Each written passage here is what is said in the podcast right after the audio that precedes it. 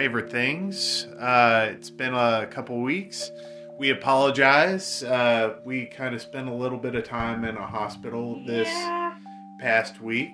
I, thought it sounded like a fun idea, so. Yeah, next time we're gonna do a weekend away. I picked the location. you Um, didn't like my my exotic destination? nope. Um, yeah, I didn't either. They kept So- poking me. So, anyhow, uh, if you weren't aware, we were in the hospital this past week uh, with some stuff. Everything seems to be on the mend. Uh, but because of that and paper thin hospital walls, we decided not to record a podcast last week. Yeah. Um, between that and uh, some thoughts on the Ghostbusters 2016 reboot um, that didn't feel like they were the most positive, uh, I thought it might be good to rope uh, the Ghostbusters 2016 uh, reboot into this week. And uh, we'll talk about that in a little bit. But in the meantime, uh, Betsy, this past week, has there been anything you've been enjoying? Well, while I was laying there in that hospital bed, I enjoyed many hours worth of Hallmark Christmas movies. Of course you did. Yes. Um, have learned one thing, big thing, a couple things about Hallmark, what Hallmark movies, and the people that make them are from Canada, Yes. and so they think that in the southeast United States, this what we're southeast, right? Yes. Where it might snow once a year. They think it snows from Thanksgiving on past Christmas. So I'm pretty sure that they believe that people in Tennessee. I, I think that they think that Tennessee is a section in Maine.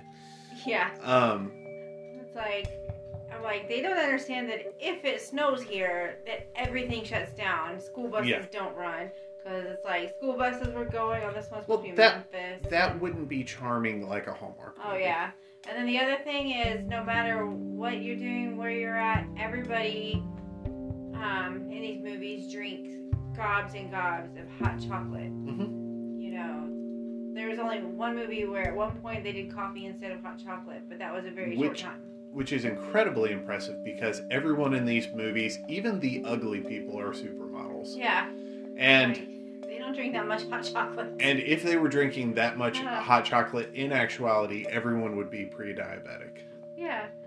Like their their big thing was the best place to get hot chocolate and all. I'm like, yeah, there's coffee shops on every corner. Reality. Mm Mhm. Um, people go there. They're not all just drinking hot chocolate. Mostly they're drinking lattes and hot chocolate is just not. It's good, but it's not something adults just drink in gobs, no matter what time of year it is.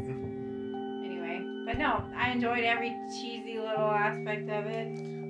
I'm glad you were able to get some time to do that and actually get some enjoyment out of it, in spite of the situation that Yeah. that put you in that opportune Yeah. position. Um, for me, I've really been enjoying the new series on Netflix, Arcane. Um, so, for those of you who don't know anything about it, uh, it's a it's an animated series uh, based on a video game called League of Legends. I have never played this game. I've heard music from it. It's apparently one of the world's largest uh, audience video games. Um, like tens and millions of people either play or watch people play this game like every day. And again, know next to nothing about it, have no idea how to play the type of game that it is a mobile online battle arena. Um, but it's a fantasy setting and it's got people who have supernatural ability, so I'm in. Right off the bat, it's it's got an interesting artistic design to where it's kind of uh, an oil painting in motion basically. It's uh, 3d animated mixed with some 2d animation and it just works really really well.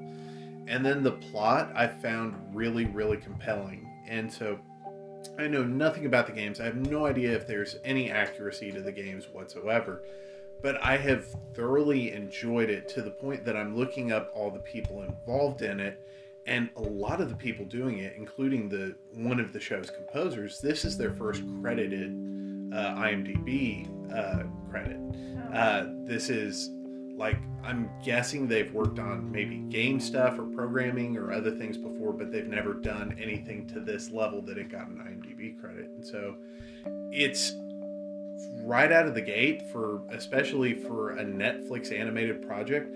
I've been very very impressed. Um, so I've been enjoying that. Uh, checked out the first episode of the Cowboy Bebop uh, live action show, and I told you this morning um, my basic opinion of it, and, and I'll share it on the air. It's I, I have the same opinion with it that I have of the live action Disney movie remakes, Yeah. and that's they're interesting uh, in that they're, they're it's fun to see something 2D made longer and, and brought to to the big screen by by live action people.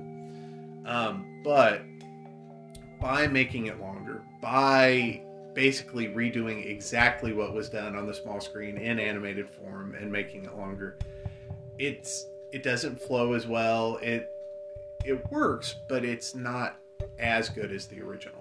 And it's it's not bad. It's actually quite good for a, a sci-fi action property. It just in the same way that I feel like uh, the Beauty and the Beast uh, reboot that came out in 2016 is nowhere near as good as Beauty and the Beast 1991. I believe that Cowboy Bebop 2021 is nowhere near as good as Cowboy Bebop 1998. Um, and that's just personal opinion. Um, Some people will enjoy it more, and I fully respect those people because you're watching.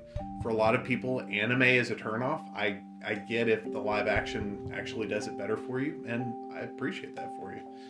For me, 30 minutes in and out for something like this is perfect. Whereas 45 minutes, I was like, uh, you're stretching it. You're you're really trying to to hold my attention for this full 45 minutes. Whereas those 22 minute in and out episodes, they just they keep you the whole time. Yeah. So I know, and I'm the I'm the person that I like the remakes of the Disney movies better than the original. uh, they're they're okay, but they're so tight in the original 90 minute format, or even less than 90 minute in some cases. Yeah. We'll have to do an episode one day where we go through the the originals and the live action remakes, and we talk about the the positives and the negatives. Yeah. But uh, that's not today. Not Today, what we are talking about is we're going to be talking about a tale of two Ghostbusters films. Uh, and we have the 2016 reboot, and we have uh, Ghostbusters Afterlife, which in and of itself is yet another soft reboot. And these two films couldn't be more different from each other, Mhm. but they're both basically trying to do the same thing. And the idea is taking a franchise that has been largely dormant since the late 80s and making it relevant for a 21st century audience. And we'll we'll talk about them each in in part and we'll we'll break it down in, in large picture format and then we'll go into each one individually. Um, and we might not even do that. We might talk about them in lumps because I want to be more positive than negative. Yeah. Um, so Ghostbusters 2016, I enjoyed it back when I saw it when it came on video late 2016, early 2017. I did not see it in theaters. Uh, also, at that point, it had been a while since I'd seen any of the original Ghostbusters film, and I enjoyed it. It, it was it was was fun. fun. It was fun for what it was. It was two hours, and to be fully honest, I remember remembered very little of it other than having a good time. Yeah. Watching it this past time, one of the worst things I could have done is watching it right after watching Ghostbusters 1 and 2. And um, I was struggling to put my finger on why Ghostbusters 2016 didn't work for me. Because when I watched it before, the things that stood out to me were the ladies, uh, all four of the female leads were incredibly funny and, and they've got great charisma. Um, and a lot of the special effects really worked for me. And I was like, why isn't this working for me? and I was able to kind of formulate a rough opinion, not super detailed, but that it came down to it never really picks the lane that it wants to be in. hmm It never fully commits to just being a comedy that has Ghostbuster stuff in it. And it never fully commits to being a Ghostbusters movie. It never fully commits to the world it's in. It, the rules keep being broken. There, no rules actually live all the way through the movie. hmm And what it felt like was it, it felt like an improv exercise where they did a, a, a two hour improv session about being Ghostbusters. And by a strange coincidence, Sony gave them the uh, gave them the the license and, and let them run wild with it. And it kind of played that way. If if you ever um, listen to long form improv uh, on either Comedy Bang Bang or Improv for Humans, where you have these very talented improv actors doing scenes together, uh, sure they're funny. Uh, especially in, in small sections, but over long periods of time, they start to break down and they, there's no continuity in it Yeah. and it's very funny moment to moment but when you look at the cohesive whole you're like this is a mess Yeah. And that's the way i felt about ghostbusters 2016 and another thing that did it a disservice was it so much felt like they were doing cliff notes ghostbusters. So all right we have to have four scientists that get kicked out of a university uh, that go uh, hunting ghosts and there's a smart one. There's the there's the streetwise black person uh, which is kind of a racist trope. Um, there's the uh, there's the the heart and soul of the group and then there's the uh, there's the charismatic lead. And they literally beat for beat try to hit the points of the ghostbusters movie and then they go out of their way to do the opposite of what happens in the 1984 film but by doing it by doing the making the choice to do the polar opposite of it just so that they can say that they're not doing what they did in the 19 it hangs a hat on the fact that they're literally making the same decisions from the 1984 film and i felt like it did a, it did a disservice to the writers of the movie the director of the film the actresses uh, chris hemsworth i feel like is wasted in Yeah. uh, in this movie as a comic relief character who has some really really funny moments but he just never it never goes where it could. Yeah. and it's such a waste because there are genuinely funny move, uh, moments in that film. And uh, the movies that paul feig and a lot of these other uh, actresses and actors have done right around this film are so much funnier and more cohesive. And i feel like the the greatest sadness is they might have been inhibited by the ghostbusters brand on this like they might have been able to make a funnier movie removed from the ghostbusters franchise or if they didn't feel like they had to make another paul feig comedy they could have made their own version of ghostbusters Yeah. and because they were trying to to do um, everything they they didn't really accomplish much of anything Yeah.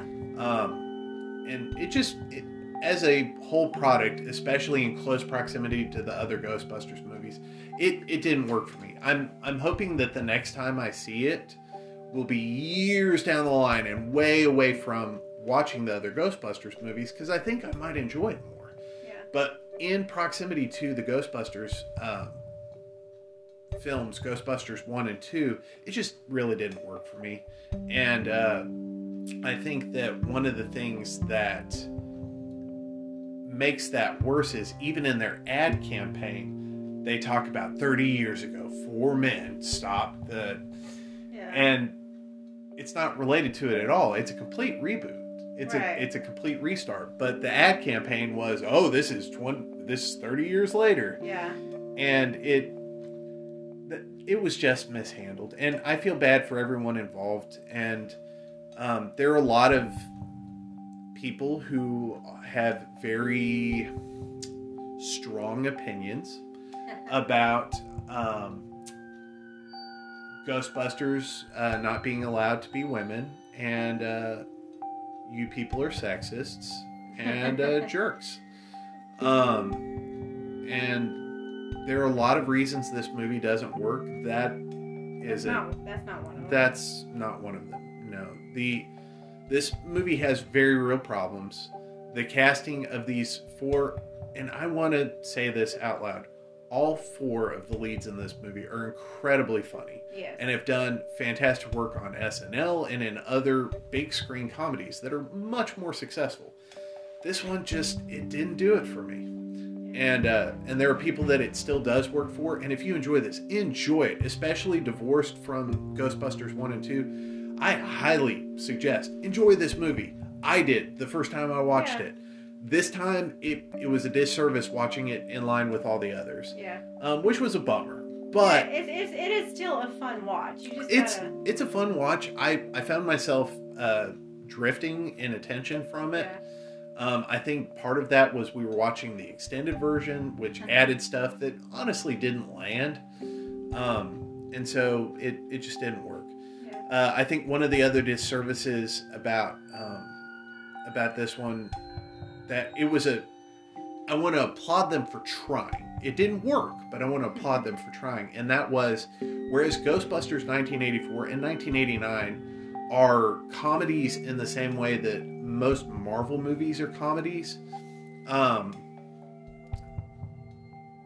this was trying really hard to be something akin to Bridesmaids or The Heat. This uh, this was trying to be a straight up comedy that had Ghostbusters in it, whereas Ghostbusters has comedy. It comedy is very strong in the movie. It's also an action movie and a horror movie Yeah. and and so where they leaned so hard into the to the comedy it was honestly if it had worked if they had gotten the right mix just right i think it could have been a hit. It just it didn't make it. Yeah. so i i don't want to i don't want to bag on it anymore. I don't want to beat a dead horse. Um it, it's it's a movie that it works until it doesn't. Yeah. and then when it hits that point, as with anything else we'll talk about on this podcast, if something's not your favorite, move on. There's plenty out there to enjoy. Yeah. All right, we're going to take a quick break. Uh, and when we come back, we're going to talk about Ghostbusters Afterlife. I'm going to give you a little spoiler. We really liked it.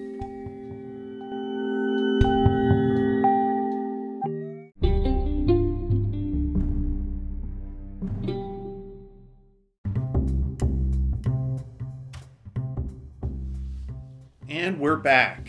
And we're talking about Ghostbusters Afterlife, uh, released uh, just yesterday, uh, November 18th, 2021. Originally due for release in July of 2020. Uh, Ghostbusters Afterlife is a soft reboot of the Ghostbusters franchise Yes. where Ghostbusters 2016 is a full on reboot remake. This is a soft reboot. Uh, for those of you who are unsure of the definition of a soft reboot versus a full reboot, full reboot means it's all new cast, it's all new um, directors. You you are going back to the beginning. Uh, Casino Royale, Batman Begins. Uh, these are examples of full reboots. Um, Amazing Spider-Man, uh, which we'll be talking about here in a week. Uh, that's a full reboot. Uh, when you start talking about things like uh, Star Wars: The Force Awakens uh, or Ghostbusters Afterlife, um, these are soft reboots. You're using the original cast of the film franchise, but you're using them in a more supporting role, typically. Uh, so, going into this film, full transparency, I, I want to tell you what I expected uh, going in based on the trailers. Uh, I'd only seen the, the full trailers. I hadn't done any of the deep dive videos. Um, from the trailers, I was expecting Stranger Things Mm-hmm. with Ghostbusters.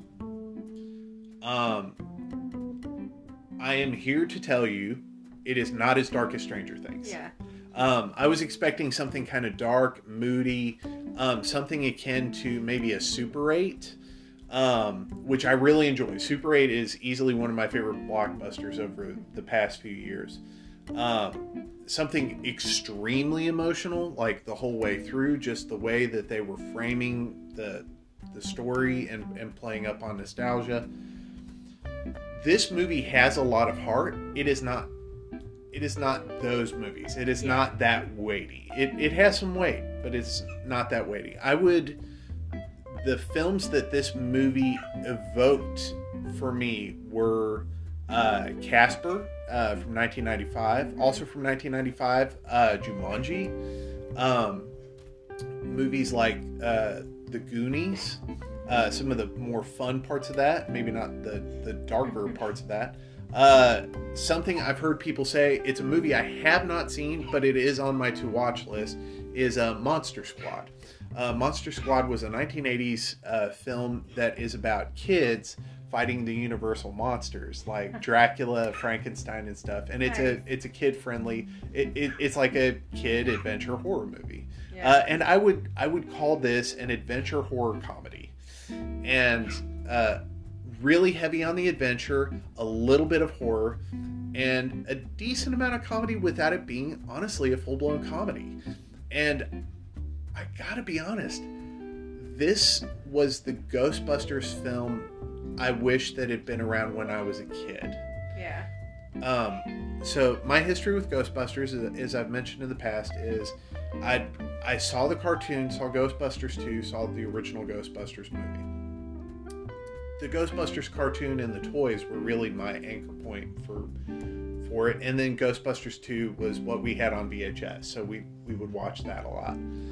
Um, and Ghostbusters 2 is definitely more kid friendly than the first one, but it's still trying to be the original Ghostbusters. Yeah. This movie it has its own cast. It is it is primarily a young cast Yeah. and it's it's weird to how do I say this? It takes plot elements from the original movie, but it uses them in a whole new way.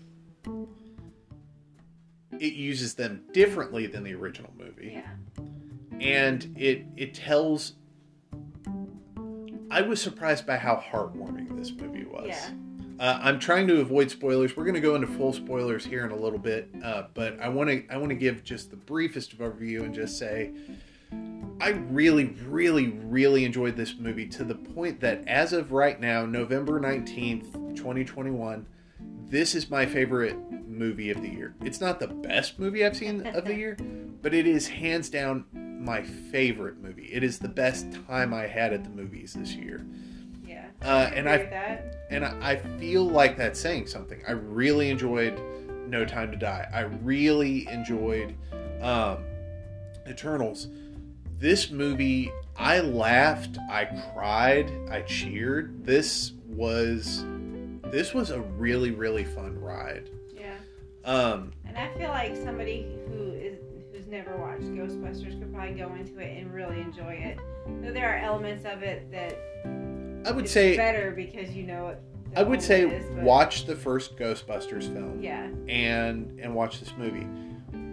What I think would surprise a lot of people is this this is a movie that if you've got a kid age 8 to 13 who likes adventure movies and and TV shows and you're comfortable with them watching the original Ghostbusters go see this movie. It's a lot of fun. Yeah. Um, is there objectionable material? It's PG 13. Yeah, Yeah. of course there is. But if you're willing to watch the original Ghostbusters with your kids, I, I don't think that this is any more. It's actually, in a lot of ways, less objectionable Yeah. uh, than the original Ghostbusters. But it's also, it's just a really good movie. Yeah. Um, really good. so I'm trying to trying to wrap up my thoughts without without getting into spoilers. Um, if if all you needed to hear from me was whether this was a good movie or not, it is a really, really, really good movie. Um, is it a great movie? I don't know. I think time will tell. Um, but I think it's a great, fun movie, Yeah. and it's it's a great family adventure. Um, and I, I think that's all I've got to say without getting into spoilers. So, if you were if you were wanting to go in spoiler free, have a great rest of the the time. The rest of the episode is going to be full spoilers. We're going to go all in on this plot. We're going to talk about all the surprises, all of the uh, at least the stuff that we can remember and pull off of Wikipedia and uh honestly, I hope you go see this movie. Um, there's a lot of stuff that feels very samey, and this feels unique right now. Uh, Yeah. And so, yeah, if if you have any interest whatsoever, go see this movie. Uh, and we'll talk to you later. All right, I'm guessing because you're still hanging around that you're okay with spoilers, but just on the off chance you're not, we're gonna count down from three three to one, and then we're going to go in full spoilers. All right? This is by you continuing to listen, is you agreeing that I'm not spoiling anything that you're not wanting spoiled. If you're seriously though, we're we're gonna get into it. So counting down three, two, one, full spoilers. Harold Ramis is in this movie. For those of you who do not know, Harold Ramis, Egon from Ghostbusters 1 and 2, uh, and the Ghostbusters video game, died in 2014. In Ghostbusters 2016, he has a cameo as a bust in uh, the hallway of a university. Um, they used the same magic tricks from films like Star Wars Rogue One, uh, Captain America Civil War, these films where they have recreated people digitally. And it is the best use of that I have seen. yes. Um, it is the best use of it because he doesn't speak, but it is, it is the best use of, of that technology to where a deceased actor is able to appear in a film and it really works. Yeah. for me, there might be people that are taken out of it. I'm sorry that you are heartless and and just full of worms, but Egon is one of my favorite characters. I've always been since the 4th grade, I've been the kid with glasses and I've always been taller than everyone else, and so Egon was the character I connected with because he was the nerdy kind of off character. hmm And so the thought of the original Ghostbusters appear in this film. Uh, again, full spoilers. But the thought of having a Ghostbusters movie without Egon was kind of sad to me. Yeah. And the beginning of this movie, Egon is a central character, which is astounding. Yeah. So we're we're gonna get full on into the plot, but the the whole story revolves around Egon dies. Egon's uh, estranged daughter and children uh, come to his house, and adventures and mysteries abound. So, um, gosh, I'm I'm trying to think. Do I just need to dive into the plot of of this movie? Uh, so the the movie starts and there's a, a big there's a big showdown of some sort on on a mountain out in this it's Oklahoma, right? Yeah. uh, Oklahoma town, and this truck drives away, and you have this character in silhouette. We figure out very quickly it's Egon, um, but he gets into a big ghost fight. Uh, all of his tools fail him, and he goes and is eventually killed by a, a dark, malevolent force that we won't find out about until later in the movie. And it's actually kind of a, a grabbing, uh, a gripping uh, opening for the Yeah. for the film because I was sitting there and I was like, "Is that Egon? Is So until almost, I did not know who that was until they figured it out. Yeah. who he was. So I at the beginning I did not I did not know who who that was. I was just you know I was trying to figure it out. Yeah. So, um, the movie moves ahead. Uh, th- by the way, this whole movie, it, it's not Egon dies and then a few years later. Like within the week, Yeah. his daughter's notified that he's dead. Uh, sh- she is long estranged, has two kids, Trevor and Phoebe, uh, played by Finn Wolfhard and McKenna Grace. Took me a second to, to remember who they were, but they're being evicted, and so they're just they're kind of down on their luck. They they kind of move from place to place. They don't really have they don't really have family. They don't really have a place. They just kind of get by, and so they come to Summerville, uh, Oklahoma, which is where Egon was apparently the town like pariah. He was known as the dirt farmer. Yeah. Um, no one knows his name. The name Egon isn't said until about halfway through the movie. Uh, but they get to this town and they find out um, that uh, they find out that it's a it's kind of a strange town. It's just in the middle of nowhere. Uh, the the main thing that everyone seems to notice is the old mine up on the mountain uh, from the Shandor Mining Company. Uh, for those of you who are paying attention, Ivo Shandor was the one who built Dana Barrett's uh, apartment building from the first Ghostbusters. Uh, so in this town, they have these random earthquakes for no apparent reason. Uh, it's around this time uh, that we're introduced to uh, Paul Rudd as Gary, uh, Phoebe's Phoebe's teacher. What was his name again? Gary Uh, Gary Grooberson. Gary Grooberson. Yeah, it's an awful name. Uh, but he uh, he's the school science teacher, but he's a school science teacher in the way that my school computer teachers were uh, computer teachers. Uh, they mostly just watch videos all day, Yeah. and um, and it's all old horror movies, which I thought was funny. um, but while the kids are sitting there watching horror movies, he does uh, work as a seismologist. And uh, Phoebe is a genius. Uh, when we first meet her, she's rewiring her uh, her mom's apartment. Um, and then through the opening of the movie, we see uh, Finn Wolfhard, uh, Trevor. We see that he is really good with cars. And so you have these two kids who, in a lot of ways, are more grown up and capable than their mom, uh, Callie, who her main identifying feature in this movie is that she's fed up. Uh, she's fed up and she likes to drink. Yeah. And um, this movie, if it was made 20 years ago, uh, she would have been a raging alcoholic and abusive. And this movie paints her in a different light. It paints her in the light of she is just trying to cope. Um, so she is exceptionally bitter because her father, Egon, uh, ditched the family and abandoned her.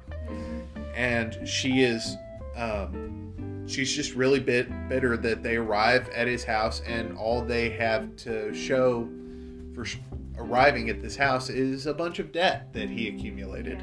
Uh, the person who passes this along is um, Janine. is Janine uh, Meltz, uh, Melnitz from uh, Ghostbusters One, played by Annie Potts. Um, uh, fun note, uh, trivia note for all you people who like to watch CBS sitcoms. Uh, McKenna Grace uh, played young Sheldon's uh, rival slash girlfriend in the first season of Young Sheldon, and Annie Potts plays young Sheldon's grandma. Uh, and Annie Potts' daughter plays young Sheldon's mom. huh? No, I had that wrong. Yes, you did. I had that way wrong. Never mind. Don't listen to me. I was trying to figure out It you were Sheldon's mom in Big Bang Theory. is the mother Of of the mother of the mom, Yes. young, young Sheldon. That's right. I got it mixed up. Never mind. I'm yeah. I'm making things up now. Okay. so uh, Phoebe, Phoebe arrives at the house and immediately she realizes something is off and quickly figures out that the house is haunted and Phoebe, we're shown really early on that she's she's strange. Um, it never names her as being autistic or anything like that, but she's different, and Definitely on the spectrum. I I really feel like her ex- McKenna Grace's experience working on young Sheldon set her up for this Yeah. because she's basically playing young Sheldon Yeah. uh, as Phoebe. Uh, but uh, they find out that there is a ghost who seems to be friendly in the house. Um, and very quickly, she figures out that the ghost is her grandfather, Egon, uh, when she finds his old hideout. Yeah. Um, and they find all the old equipment, and because she's really handy, they are able to get it up and working. Uh, so, as she's exploring, she finds a ghost trap. Uh, the ghost trap that Egon had hidden right before he died. Uh, she takes it into uh, Mr. Gary at school, and he promptly powers it up and sets the ghost free. And it's one of the terror hounds from the first ghostbusters. Um and what precedes uh, what what comes what follows not precedes what follows all of this is uh is a big big adventure throughout the town. All all of this is happening while trevor is trying to pursue a girl he meets at the local drive-in uh, he's got a job working with her, uh, pursuing her, uh, lying about his age in the process, and uh, and Phoebe makes a friend. Podcast. It's what he calls himself uh, because he has a podcast. yeah. Uh, and I love, I love that there's a character who his just the same as his nickname is the one thing anyone knows about him. Yeah, he's got a podcast. A podcast. Yeah. And he, as he explains to Phoebe, when he tells her tells her his name, and she's like, um, she's like, oh, who calls you podcast? Oh, I do. Yeah, He gave he, himself the he nickname. gave himself the nickname. Um, and then I really like throughout the the movie, people are like saying, "Hey, maybe you need to lighten up and tell a joke." And so she does these really great one-liners that are bad dad jokes, but they're funny. Yeah. Um, especially because the timing is is so perfect. And so let's see here. I'm trying to da, da, da. Uh, they find uh, they fire up all the uh, the one proton pack that they've got. Uh, in the meantime, Trevor's fixing up the old Ecto One, and they find uh, a ghost that's name is Muncher. Um, Yeah, when he first made his appearance, I thought it was, was it Slimer or Slimy? Slimer. Slimer. So, I think just based on watching this movie and how many tropes from follow up Ghostbusters movies that they avoided, I think they intentionally didn't include Slimer in this because he's been in everything Ghostbusters yeah. since the first movie. He's in Ghostbusters, excuse me, Ghostbusters 2. He's in the TV show. He's in the 2016 reboot. And at after a while, it, it feels like you're just putting stuff in to put it in. Yeah. So they went in a different direction. And- I, I appreciate that. And so they went with Muncher, who's a similar character, Yeah. but he serves a purpose in that Oh, this yeah. is a ghost that eats metal. yes. um, and that comes into play a little later. But what I really appreciate is podcast and Phoebe and Trevor all get into this adventure of Trevor's driving the Ecto One and he picks up Phoebe. Phoebe's testing out the the proton pack, and they find out that the Ecto One has a gunner seat, and they start chasing. Uh, Muncher around town and trying to catch him, and Destroy half the town. they destroy half the town and they're trying to catch uh, Muncher with a remote control ghost trap. And it's really, really fun. The, Yeah. It's a really good action sequence. And eventually, uh, all of this happens. Uh, Gary kind of likes uh, Callie. Uh, Phoebe and Trevor's mom. And so uh, they're out on a date. In the meantime, the kids get arrested and taken to jail. And uh, and Bokeem Woodbine is in this movie as the town sheriff, and it made me so happy he was in the in the movie because he has great comedic timing and uh, he still also manages to have kind of a sinister seriousness to him. Uh, so he's the town sheriff and he's the father of of Trevor's love interest. Uh, I'm trying to what's her name? Oh, gotta look it up. Oh. Why can't I find this?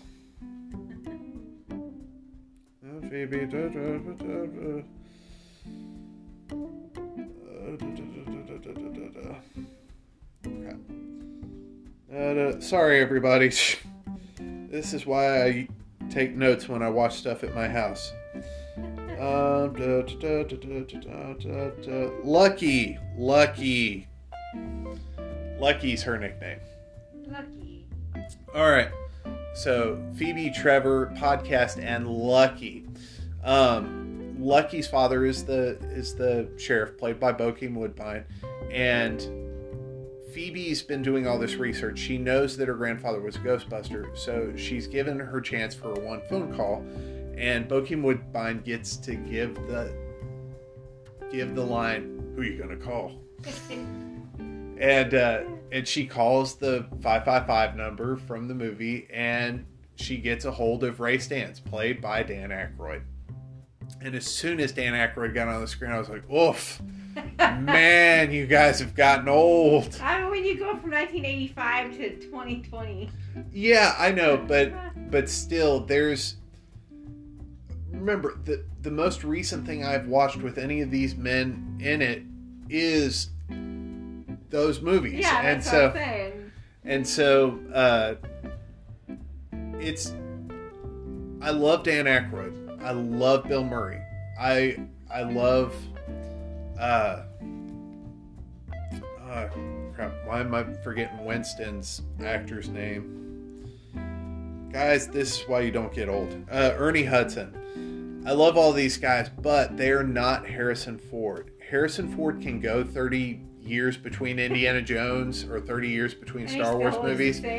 And and sure he's got a little bit more gray and runs a little slower, but he's still Harrison Ford. I mean, Yeah. he he might be slightly older and crustier, but he's still Indiana Jones. yeah.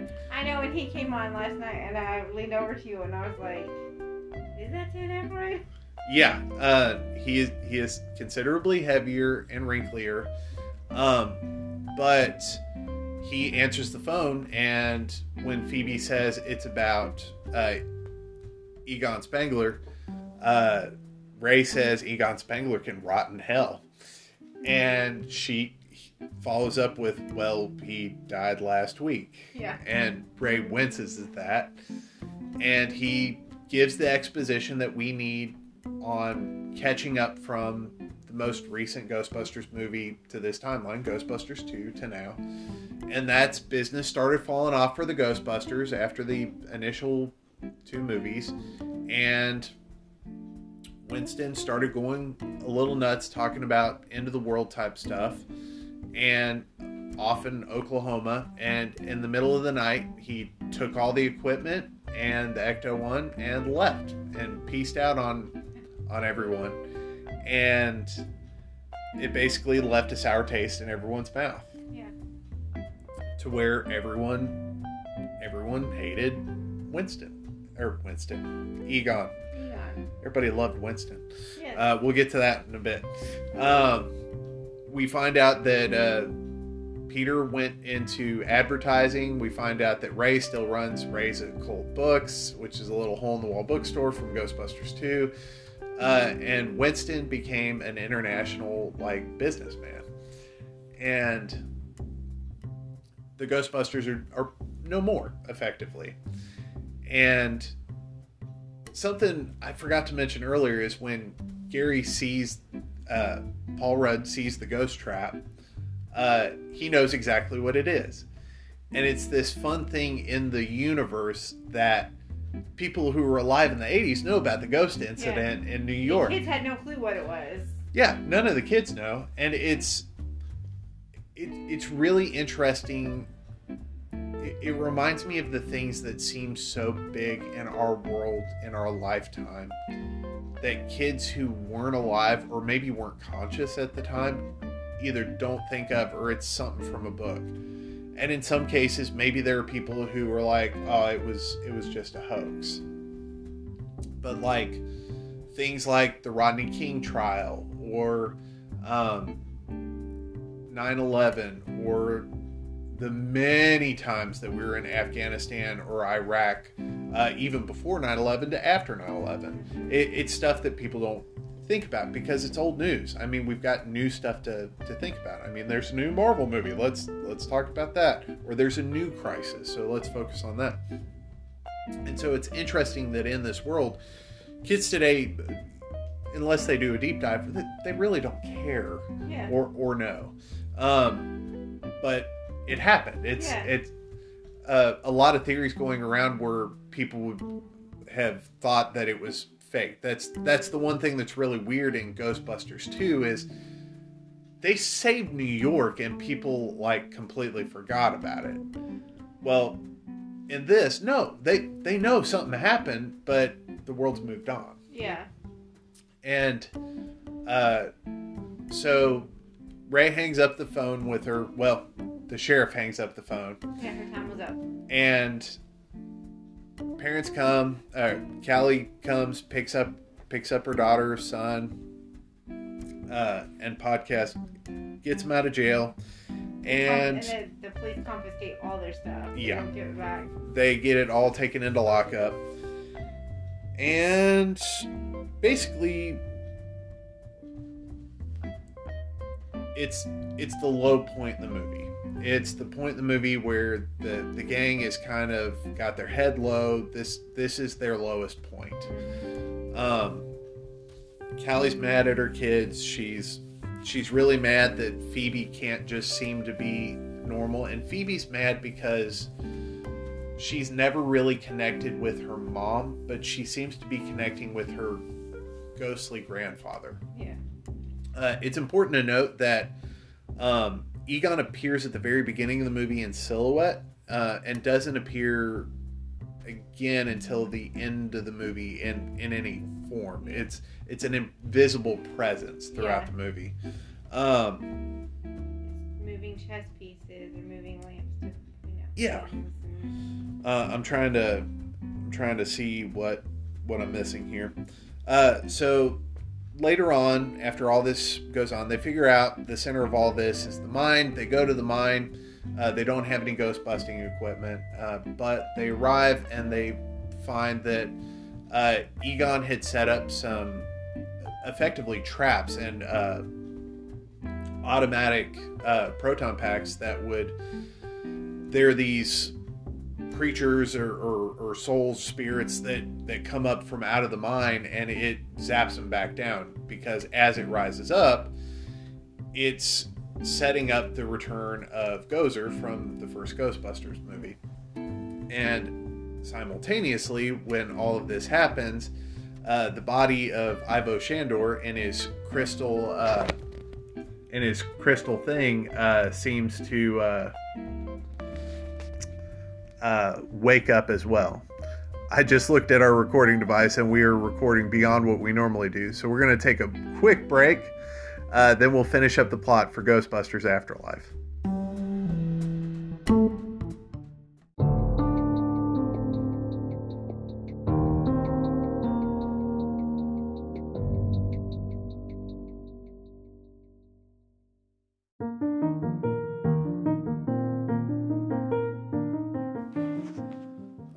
And we're back, and just in time to talk about some of the biggest product placement in the movie. Uh, a whole scene that takes place in a Walmart. Yes. So after uh, after dropping off Callie at, and the kids at their haunted house, uh, Paul Rudd uh, goes off to. Uh, I'm just going to call him Paul Rudd because he's Paul Rudd. Um, he is 2021 sexiest man alive. So just so you know, and he's he's someone asked him what he was going to do with that, and he said, "Oh, I'm going to milk it for all it's worth." Um, so uh, Paul Rudd goes to Walmart, um, and he's going and he's collecting ice cream and all the stuff to make himself just a. Yeah, I didn't get to go home with the girl, so I'm gonna go home and I'm gonna put myself in a diabetic coma. And so we see the Stay Puft marshmallows as he's walking by, and they start coming to life as the little Stay Puft marshmallow men. Uh, oh, they're so cute. they are cute as they murder themselves in horrific ways. Um, but then we see the uh, the first of the terror hounds like head deep in a, uh, a dog food bag, and it chases Paul Rudd down. And uh, Paul Rudd, come to find out, is going to be uh, the equivalent of Rick Moranis in this movie, Yep. and gets to be the keymaster. Uh, Callie has similar thing happen to her, uh, where another terror hound gets her, and she is uh, she is the gatekeeper. I might have this backwards. It doesn't matter. It doesn't matter. Kids get back uh, to the house just in time to see Callie uh, fully possessed, um, saying there is no mom, only Zuul.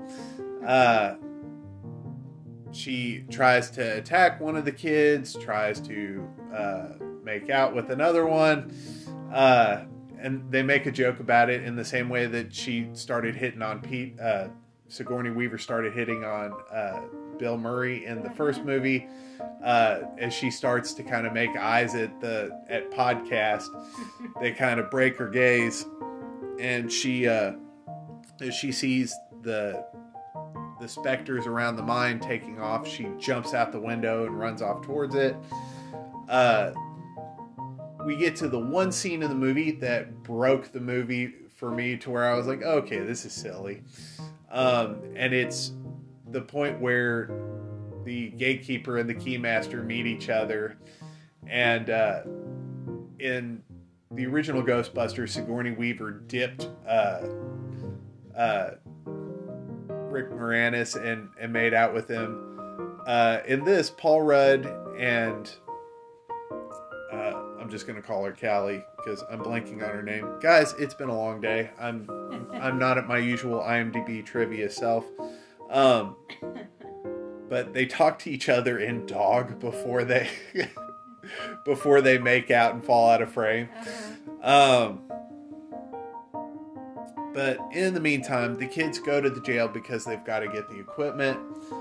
Uh, when they get to the jail, they're trying to figure out how to, to get the equipment out. And Podcast has the bright idea to use the ghost trap with Muncher inside.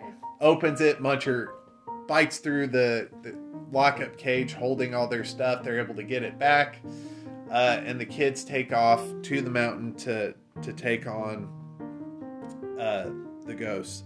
They arrive in time to see effectively the climax of the original Ghostbusters, uh, with uh, Callie and Paul Rudd turning into the Terror Hounds and Gozer the Gozerian arriving.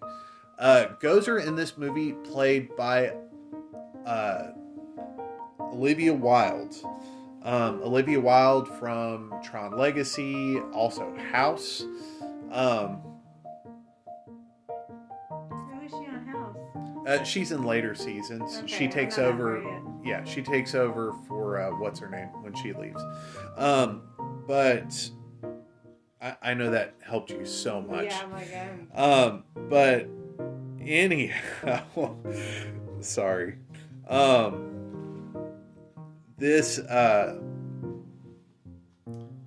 this time I I found the Gozer character a lot more interesting, mainly because they uh, because Gozer doesn't identify as male or female. Um, Gozer is more of a presence than in the first movie, where Gozer's around for I want to say thirty seconds, Mhm. maybe a minute, um, and then disappears, and the Stay Puft Marshmallow Man arrives. And this, uh, her in in the original movie, the costume is like a lace like um, ballet onesie. And in this, it seems more like it's almost a bone and viscera kind of outfit. And uh, Ivo Shandor wakes up and and is like, "Oh, I'm so happy to see you. I, I just asked to to be by your side." And Gozer just rips him in half. uh, it's the one scene that earned a PG-13 in this movie. Yeah. Um, but uh, what's really great is at this moment in the movie, I was trying to figure out how they were going to handle the showdown. Um, and some something I really enjoy about movies is trying to figure outsmart the movie, figure it out before it gets to it. How how would I get the characters out of the situation? Yeah. And I have to hand it to the writing team. The way they handled it was really good. A, a lazy way to handle it would have been, oh, the kids do exactly what the adults did in the first movie. Instead, uh, McKenna Grace, uh, Phoebe, walks up and says uh, a, a few jokes to Gozer uh, to get Gozer's attention while they're setting things up, uh, maneuvering a ghost trap under one of the terror hounds, and uh, Gozer eventually locks eyes with Phoebe and says, um, "Are you ready to die? Are you here to sacrifice yourself? Are you ready? Are you here to sacrifice yourself? Uh, are you here to sacrifice yourself? Are you ready to die?" And Phoebe looks right at her and goes, "No, I'm 12." are you? And then they fire the ghost trap and it it sucks the ghost out of uh, the terror hound and it frees callie. She's able to run. The kid we get a great chasing where they're running from that splits gozer into like a more vicious spirit version. Hmm and we figure out what happened at the beginning of the movie is Egon had apparently captured one of the terror hounds and separated it from Gozer, and Gozer came after Egon. Um, and so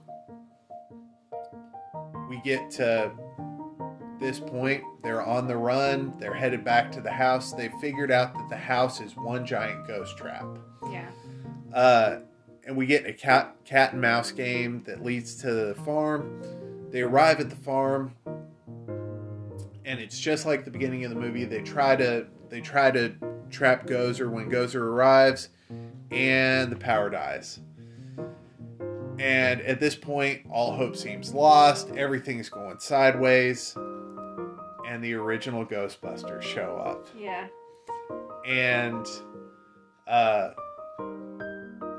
they're fighting Gozer.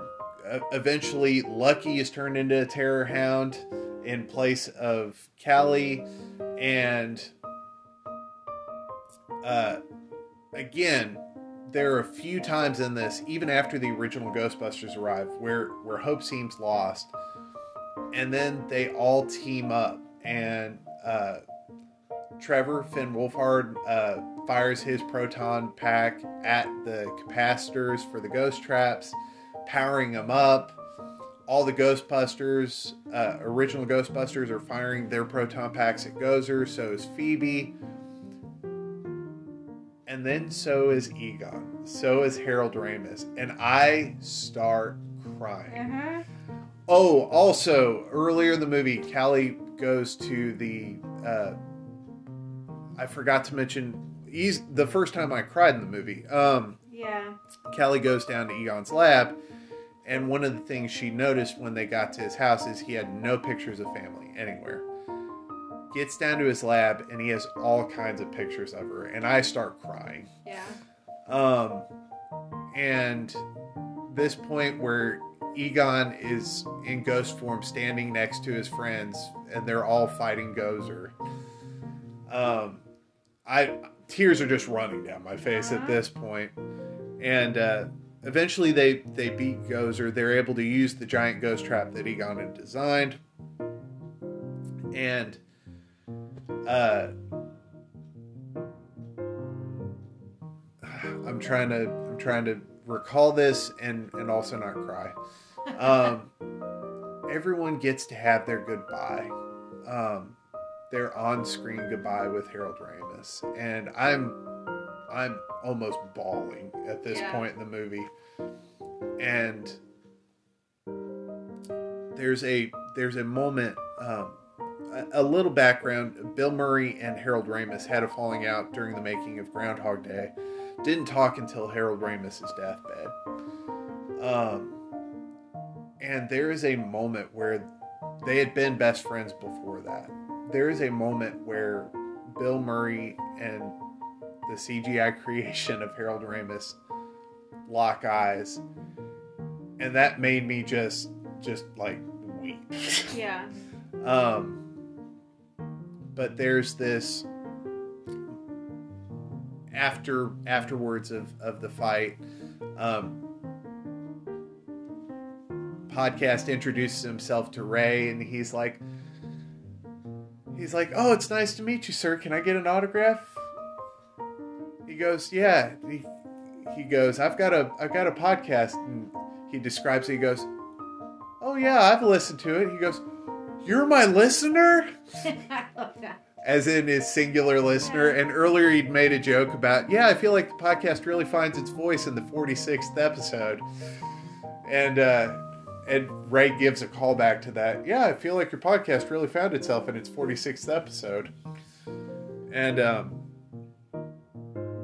the movie ends with uh, the ghost of Egon giving a hug to his grandchildren, and then And his then he goes to his daughter and he hugs her and then disapparates. And I'm full on Yeah. crying. And then right then it it pans up and says for uh, for Harold, and I'm done at this point.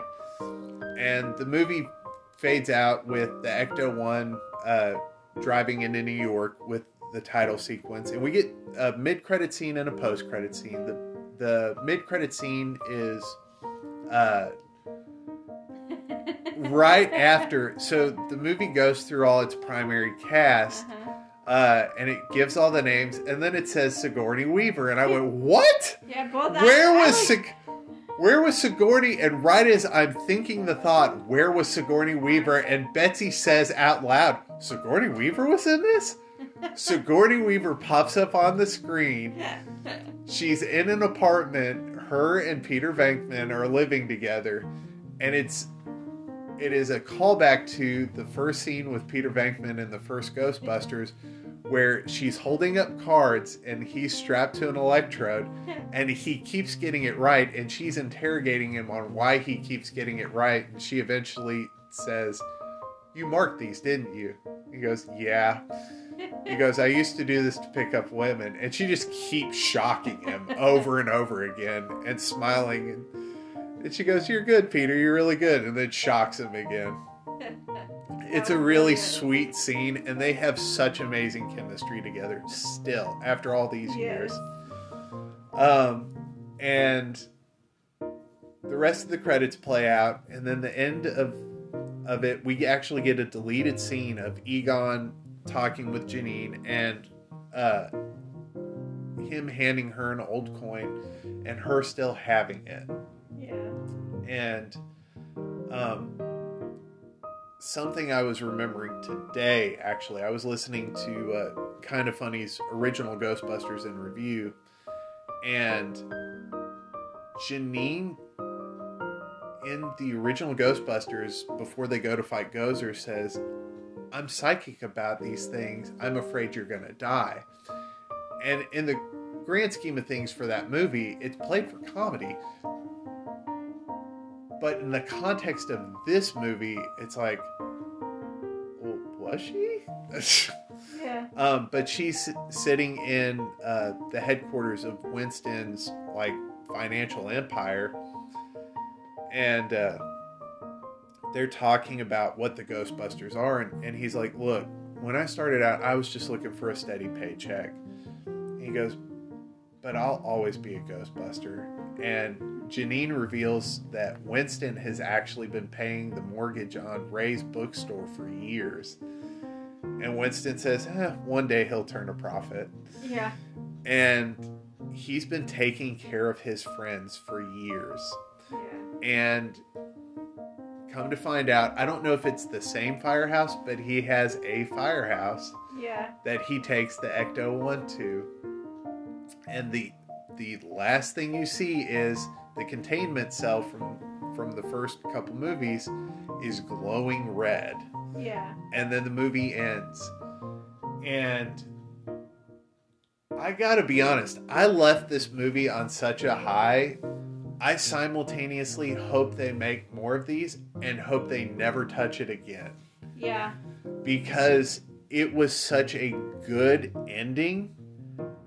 I don't know how you go back and do any justice to this without doing something completely different. Yeah. And so I had such such a such a good time.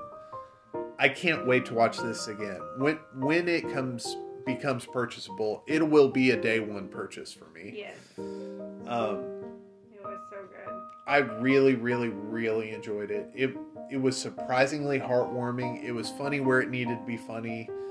Um, I just I really like this.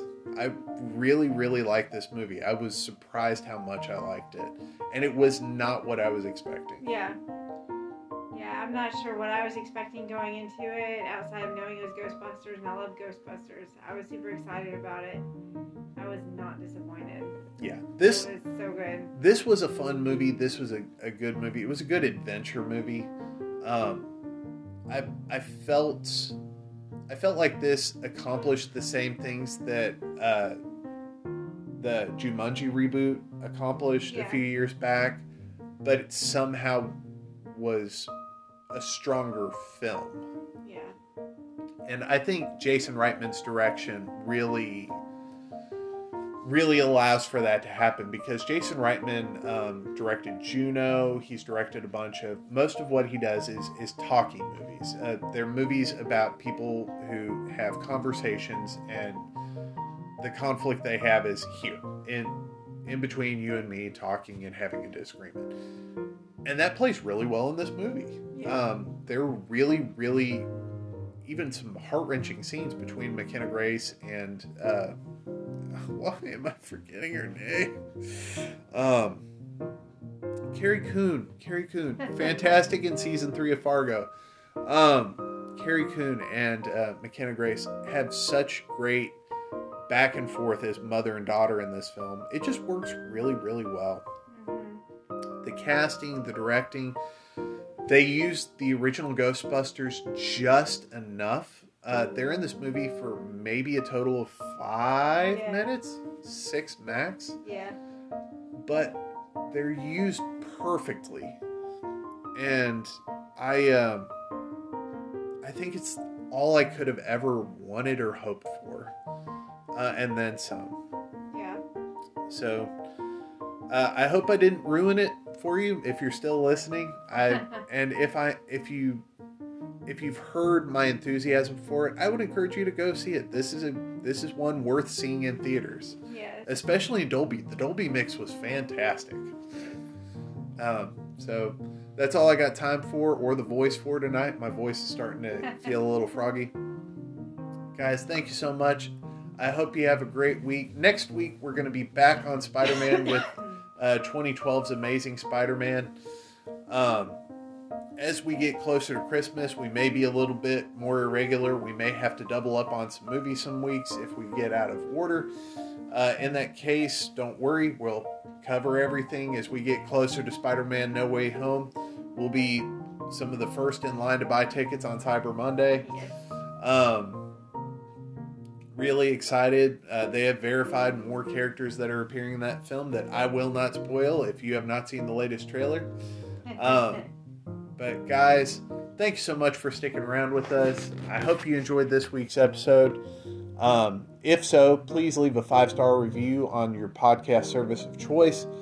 And uh, if you didn't enjoy it, uh, maybe forget about us and find something better to listen to. Uh, but thanks so much, guys. Hope you'll be back next week. Hope you keep enjoying your favorite things. Bye.